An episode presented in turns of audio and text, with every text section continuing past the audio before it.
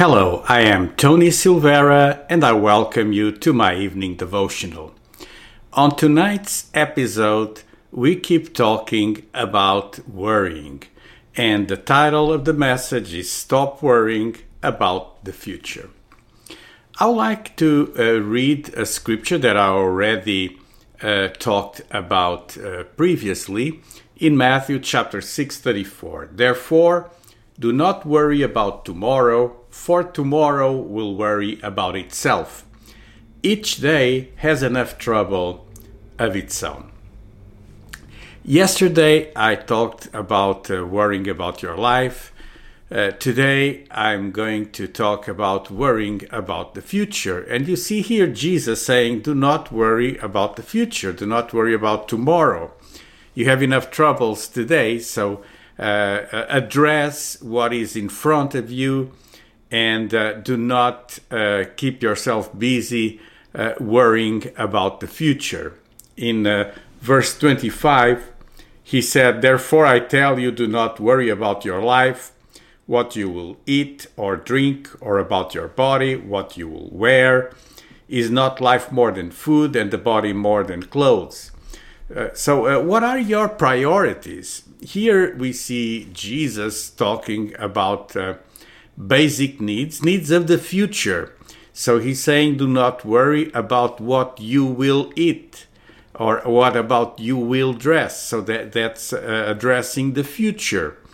Uh, and the future needs, like food or clothing, are important. It's always important to plan for the future, but planning doesn't involve just worrying. You need to trust God as your provider, trust that God will supply. Uh, w- one day, Jesus had a, um, a, a visit to two sisters, Martha and Mary, and uh, they had different attitudes. One uh, Martha was uh, very busy. Uh, Mary was at the feet of Jesus. And, so uh, when Martha complained about her sister, Jesus answered the following Luke 10 41. Martha, Martha, the Lord replied, You are worried and upset about many things. But one thing is needed, and Mary has chosen that good part which will not be taken away from her. Jesus is not criticizing Martha for being busy, for working, uh, but Jesus is addressing her inner state. Jesus knows what's going on, and he tells her, You're worried uh, with many things. You are worried, not only worried, you're upset with many things. And, and so your sister did better. She chose a better way. And what she chose was to uh, be at the feet of Jesus and listening to him. And worrying was keeping Martha from the blessing that comes from listening to Jesus. Listening to God is one of the most important things uh, in your life. If you're worried, you will silence the voice of God. If you're upset and worried, like Martha was, you will miss the best that God has for you. You know, in Isaiah 51 12, God is talking about the fear of man, and he says, I, I am the one who consoles you. Why are you afraid of mortal men, of mere human beings, who are as short lived as grass? So the fear of man and the worriness about the future and what people can uh, uh, do uh, can uh, really be a hindrance. That's why God is saying, I, am going to paraphrase, He's saying, I, the Lord, your Maker, I am He who comforts you, who promises to take care of you, and those who threaten you are mere men who die. So your fear must mean that you do not trust me Even though you are not sure that your own resources will take care of you, yet you opt for fragile self reliance rather than faith in my future grace. So all your trembling, weak as it is, reveals pride. I know it's a long paraphrase, but it, this is what God was telling his people. Uh, and, and so many times the fear of future and the fear of people uh, will cause us to worry about the future. Do not worry about the future. In 2 Timothy 1 7, it says, For God has not given us a spirit of fear, but of power and of love and a sound mind. God doesn't want you to worry about the future. Keep that fear away. Let me tell you three things that you need to do in order to avoid the fear of the future. Number one, God's nature, nature is to forever take care of me. It is impossible for Him not to. So God will take care of you. The first thing you need to take hold of is your faith and believe that God will take care of you. Second thing, eventually God will provide I will trust that.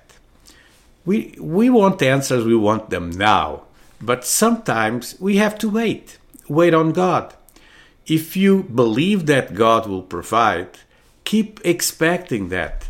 Keep that expectancy high about God. And the third and final thing I want to tell you is that I don't have to fear anything or worry about the future. Stop worrying about the future. God is with you. God is with you right now. So surrender to Him your anxieties, your fears, the fear of the future, the fear of lack, the fear of man. Stop worrying and start praying about it. My last scripture is exactly a, a scripture that explains that. Philippians 4 7 do not be anxious, do not worry about anything, but in everything by prayer and supplication with thanksgiving, let your requests be made known to God. And the peace of God, which surpasses all understanding, will guard your hearts and your minds in Christ Jesus. Stop worrying, start praying. I'm going to pray for you right now. And if you want, you can just follow this prayer and pray for yourself. God, I pray for my friends that are watching now. I pray for those who are upset and worried. And God, those that are worried about the future, they have uncertainties about the future.